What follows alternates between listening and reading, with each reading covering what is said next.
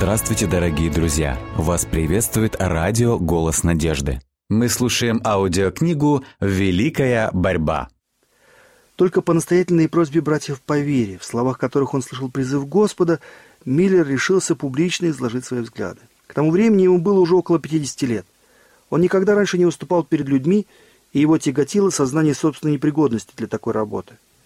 Однако с самого начала его труды по спасению душ были отмечены особым благословением. Его первая речь сопровождалась таким религиозным пробуждением, что 13 семейств, за исключением двух человек, обратились к Богу. Его приглашали выступать в различных местах, и всюду проповедь Слова Божьего увенчалась блестящими успехами. Грешники обращались. Христиане осознавали необходимость более глубоко познавать Бога, а деисты и атеисты проникались сознанием истинности Библии и христианской религии. Люди, среди которых трудился Миллер, свидетельствовали. Он покорял даже тех, на кого никто другой не смог бы оказать влияние. Его проповедь была направлена на то, чтобы вызвать интерес в обществе к великим религиозным истинам и сдержать волну светских и чувственных удовольствий, захлестнувшую тогдашний мир. Почти в каждом городе, где он проповедовал, обращались десятки и даже сотни людей. Во многих местах перед ним гостеприимно открывали двери протестантские церкви почти всех деноминаций, и он обычно получал приглашение проповедовать сразу от нескольких религиозных объединений. Его неизменным правилом было выступать с проповедью только там, куда его приглашали. Но прошло немного времени, и он уже был не в состоянии ответить даже на половину этих приглашений. Многие, хотя и не разделяли его взглядов относительно точного времени второго пришествия, все же были убеждены в его близости и необходимости приготовления. В некоторых больших городах его деятельность оказала огромное влияние на общество. Виноторговцы закрывали свои лавки и превращали их в залы для молитвенных собраний. И горные дома закрывались. Жизнь деистов, универсалистов, атеистов и даже самых отъявленных распутников преображалась, а ведь некоторые из них годами не посещали церковь. Различные религиозные общества почти ежечасно устраивали молитвенные собрания во всех кварталах города. Деловые люди собирались для молитвы и благодарения в полдень. Не было никакого фанатичного возбуждения, но повсюду царила торжественность и серьезность. Миллер, подобно ранним реформаторам, стремился воздействовать на сознание людей и пробуждать их совесть, а не вызывать только лишь бурю эмоций. В 1833 году Миллер получил официальное разрешение проповедовать от Баптистской церкви, членом которой он состоял. Большая часть служителей этой церкви одобряла его работу, с их формального одобрения он продолжил свое дело. Он был неутомимым путешественником и постоянно проповедовал в различных краях – хотя в основном трудился в Новой Англии и северо-восточных штатах. В течение нескольких лет он жил только на свои личные средства, да и позже никогда не получал достаточно денег даже на покрытие дорожных расходов. Таким образом, труды на пользу общества ложились на его плечи тяжелым бременем, и состояние Миллера таяло на глазах. Он был главой большой семьи, и только благодаря бережливости и трудолюбию всех ее членов можно было жить на доходы, приносимые фермой. В 1833 году Спустя два года после того, как Миллер начал всенародно доказывать близость пришествия Христа, исполнилось одно из последних знамений, обещанных Спасителем. Иисус сказал «И звезды спадут с неба». Иоанн, увидев знамение, возвещающее приближение Дня Божьего, говорит «И звезды небесные пали на землю, как смоковница, потрясаемая сильным ветром, роняет незрелые смоквы свои». Это пророчество исполнилось с поразительной и впечатляющей точностью 13 ноября 1833 года, когда выпал великий метеоритный дождь. Вряд ли человек когда-либо наблюдал столь величественную и грандиозную картину падающих звезд. На протяжении нескольких часов все небо над Соединенными Штатами освещал огненный фейерверк. Никогда еще в этой стране не было такого небесного явления. Оно привело одних в неописуемый восторг, а других ввергло в неописуемый ужас смятения. Величественность и великолепие этого зрелища все еще свежи в памяти многих. Самый сильный дождь не мог бы сравниться по силе и интенсивности с этим потоком метеоритов, расчерчивающих небо на востоке и на западе, на севере и на юге, и производящих потрясающее впечатление. Все небо, казалось, пришло в движение. Это зрелище, как сообщалось в журнале профессора Силимана, наблюдалось по всей Северной Америке. При совершенно ясном и безоблачном небе с двух часов ночи до наступления полного рассвета по всему небосводу была видна непрерывная игра ослепительно сверкающих небесных тел. Никакими словами нельзя описать великолепие этого зрелища. Кто не был его очевидцем, тот даже и представить не может себе всю его славу. Создавалось впечатление, будто все звездное небо сконцентрировалось в одной точке, у самого зенита. И оттуда с молниеносной быстротой во все стороны расходились световые стрелы, и конца им, казалось, не будет. Тысячами они сменяли друг друга, как будто бы были специально приготовлены для этого. Вряд ли можно сделать более удачное сравнение, чем со смоковницей, роняющей незрелые смоквы во время сильной бури. В Нью-Йоркском коммерческом журнале за 14 ноября 1833 года была напечатана большая статья об этом чудесном явлении, и автор утверждал, ни один ученый или философ не писали еще, я думаю, о таком событии, какое произошло вчера утром. В настоящее время может быть, и затрудняемся дать точное определение этому происшествию, но 18 столетий назад – пророк точно предсказал падение звезд, что и сбылось в самом буквальном смысле этого слова. Таким образом, произошло одно из тех последних знамений перед его пришествием, относительно которых Иисус наставлял своих учеников. «Когда вы увидите все сие, знайте, что близко, при дверях». После этих знамений Иоанн видел, что небо свернулось, как свиток, произошло великое землетрясение, горы и острова сдвинулись с места — и безбожники в ужасе пытались укрыться от лица сидящего на престоле. Многие очевидцы падения звезд смотрели на это событие как на предвестие грядущего суда, как на грозный символ, безусловное предуведомление, милосердное знамение великого и страшного дня. Таким образом, внимание людей было обращено на исполнение этого пророчества, и многие прислушивались к предостережениям относительно второго пришествия Христа. В 1840 году замечательным образом исполнилось другое пророчество, вызвав широкий интерес. За два года до этого события Иосия Лич, один из видных служителей, проповедующих о близости второго пришествия Христа, опубликовал толкование 9 главы книги Откровения, предсказывая падение Атаманской империи. Согласно его подсчетам, это должно было произойти в августе 1840 года. И за несколько дней до исполнения пророчества он писал, «Если учесть, что конец первого периода в 150 лет – точно совпадает с вошествием Диакоза на престол с разрешения турок, и что 391 год и 15 дней начались в конце первого периода, то они должны окончиться 11 августа 1840 года, когда можно будет ожидать падения атаманской власти в Константинополе. Я убежден, что так оно и случится. В указанное время Турция через своих послов приняла покровительство союзных держав Европы и подпала под зависимость и контроль христианских народов. Все произошло точно в предсказанное время.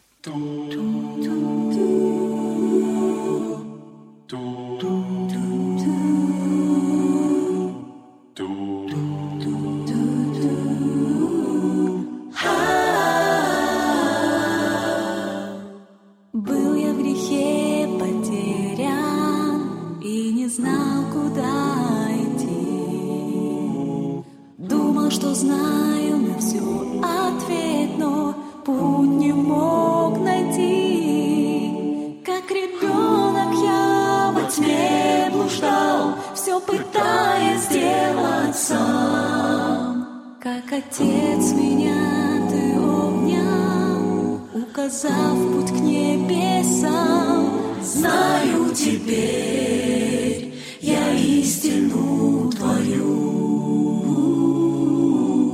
Ты наполняй меня самим собой. Быть, как ты хочу, хочу, чтобы каждым словом прославлял Тебя, о мой Господь. Вся жизнь моя, Твоя, Спаситель мой.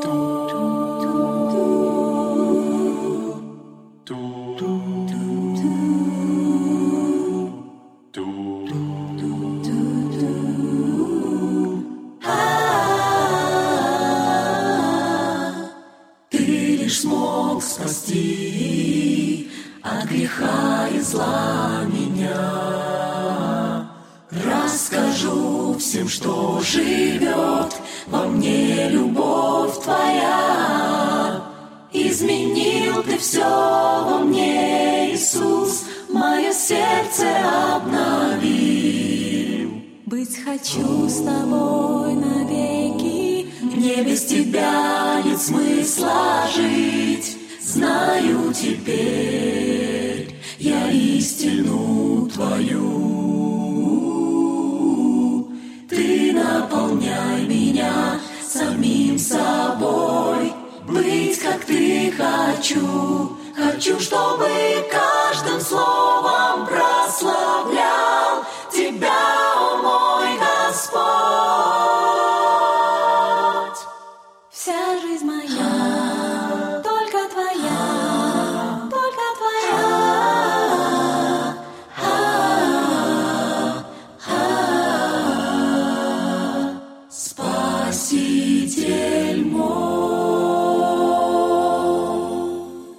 Мы слушаем аудиокнигу «Великая борьба».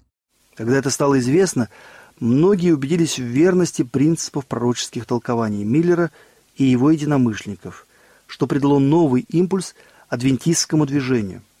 Ученые и влиятельные люди присоединились к Миллеру в проповеди слова и в издательской деятельности, и в период с 1840 года по 1844 год их работа приняла широкий размах.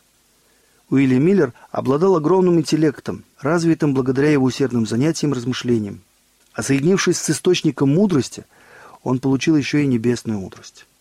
Он был безупречно честным человеком, вполне заслуживающим уважения и почтения, благороднейшим и высоконравственным. Неподдельная доброта сердца соединялась в нем с христианской кротостью и самообладанием. Он был внимателен и приветлив ко всем, всегда был готов выслушать мнение других и взвесить их аргументы.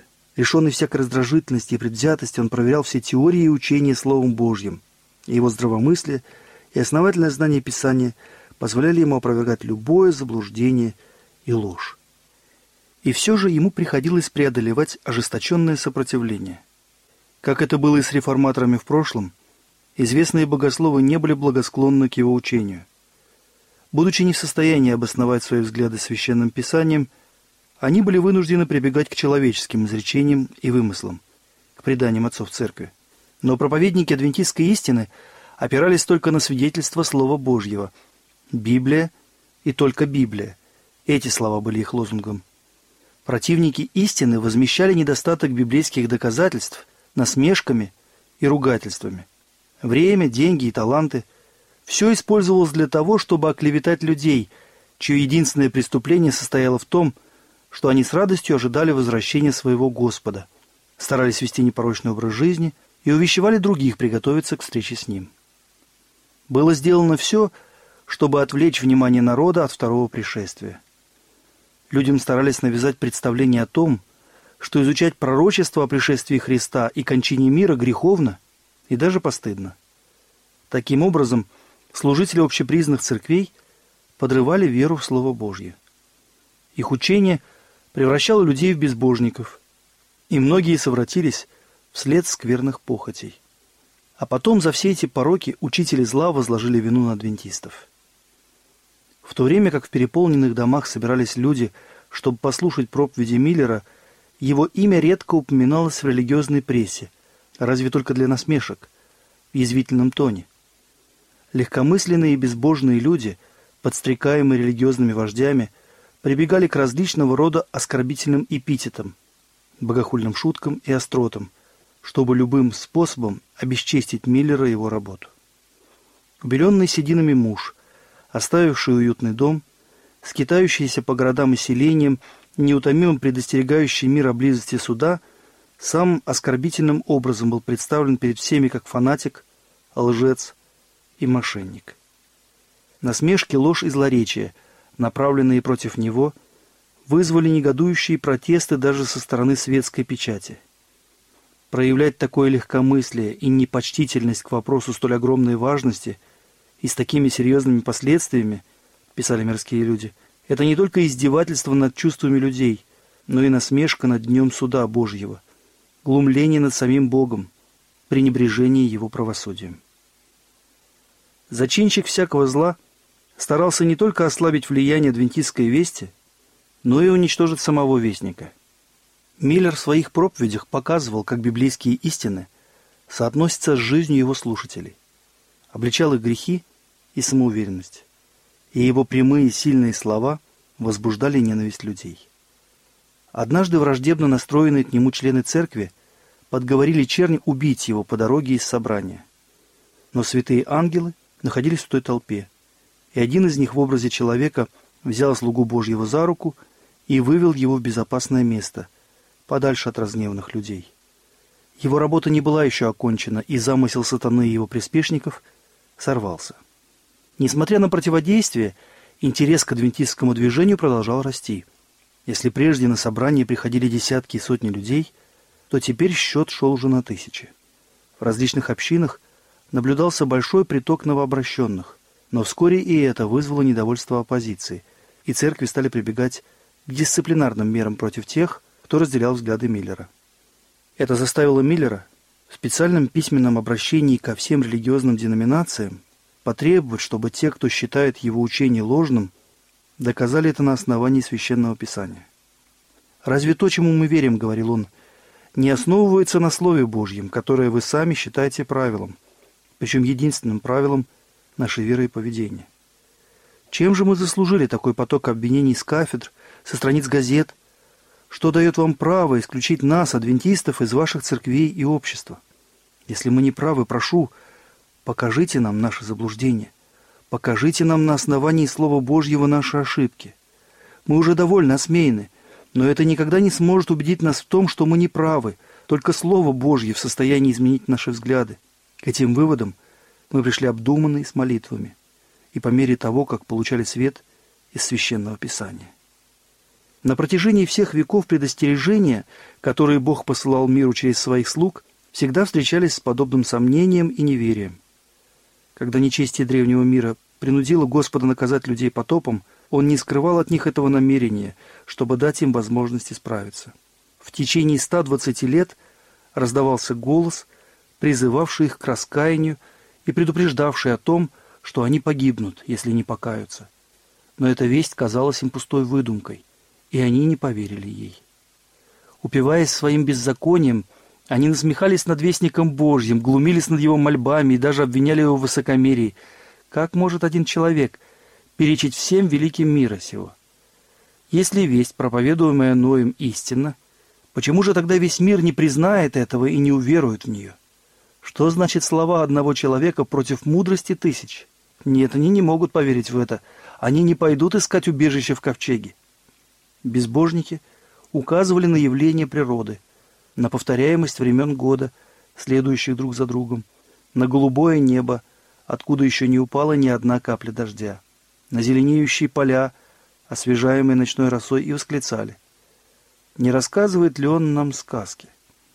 С презрением они отвергли проповедника правды как безумного фанатика и с еще большей неистовостью предались развлечениям и беззаконию. Но их неверие не могло помешать предначертанному событию. Бог долгое время сносил их нечестие, давая им все возможности для раскаяния.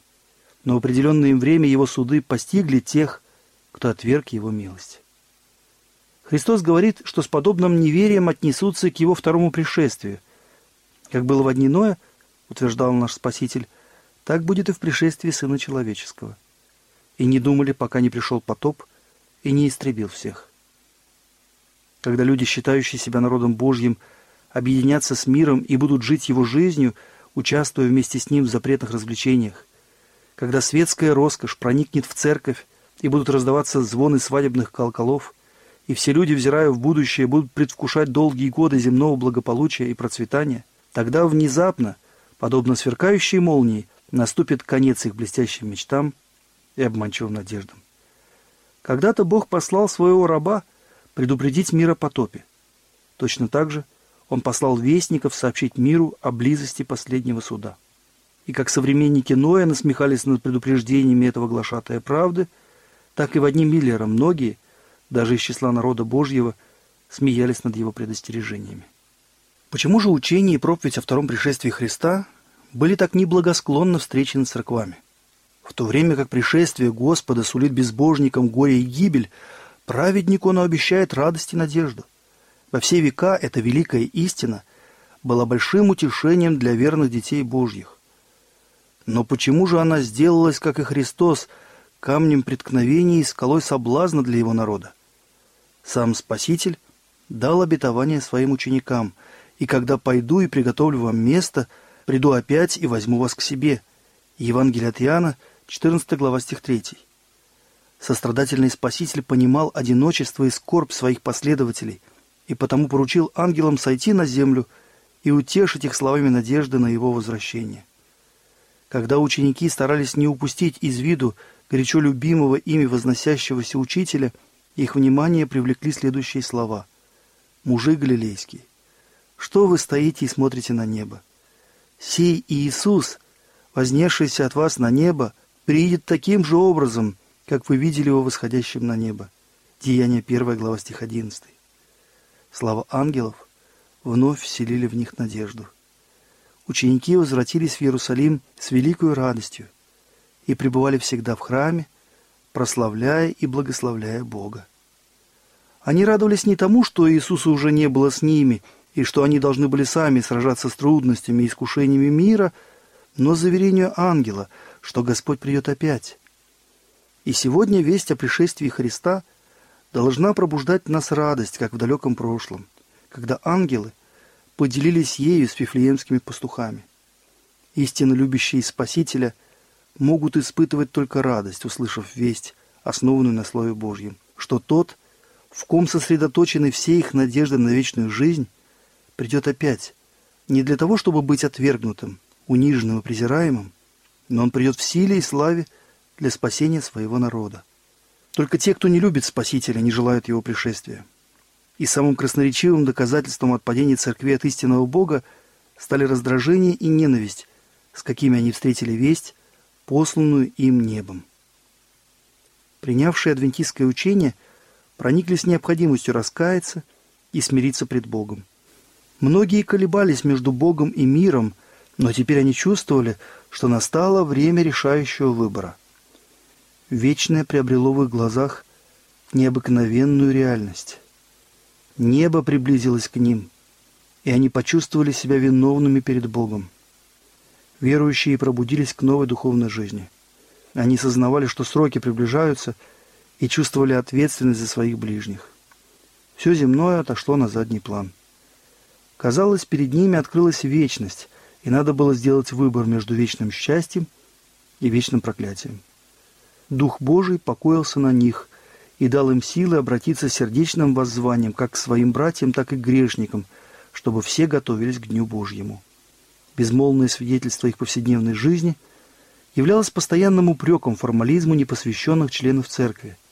Последние не желали, чтобы кто-либо мешал их развлечениям, ограничивал страсть к наживе, честолюбивую жажду мирских почестей.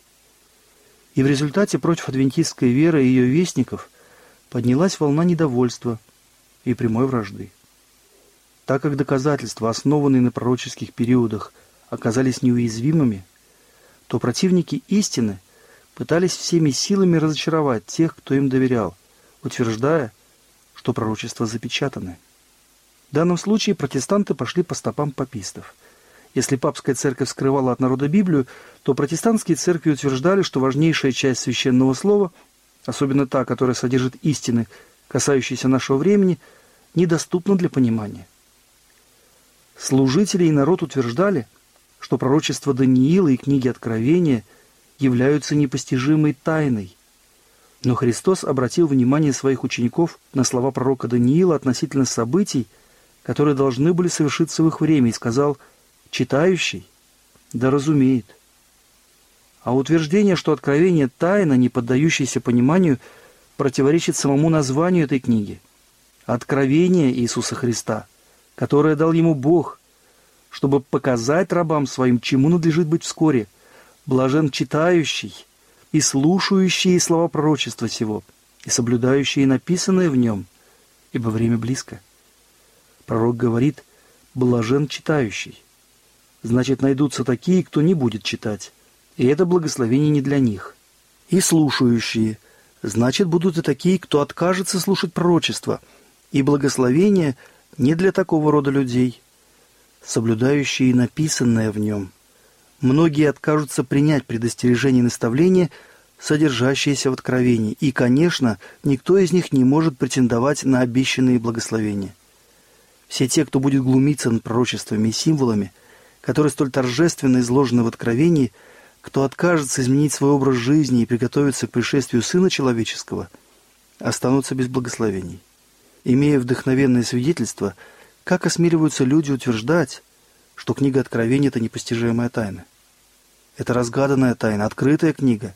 Изучение книги Откровения направляет разум человека к пророчествам Даниила, и обе эти книги содержат важнейшие наставления.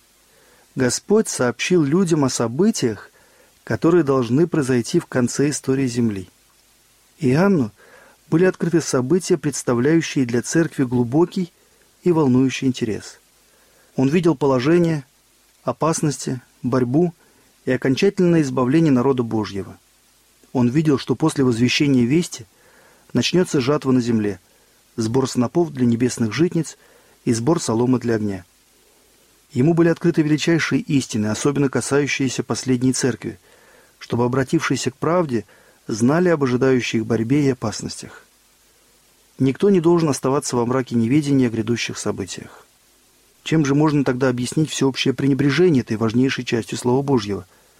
Почему же господствует такое нежелание постигать библейские свидетельства? Это результат целенаправленных усилий князя тьмы скрыть от людей все, что разоблачает его обман. По этой причине Христос, автор книги Откровения, предвидя всю борьбу, которая будет вестись против ее изучения, благословил тех, кто будет читать, слушать и исполнять слова пророчества.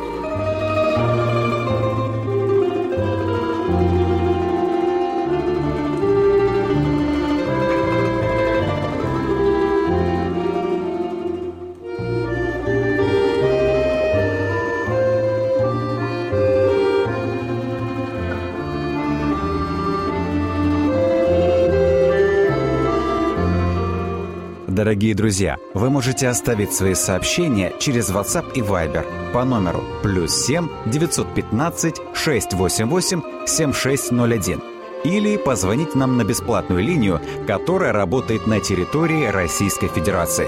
Номер 8 800 100 ровно 1844. 8 800 100 ровно 1844.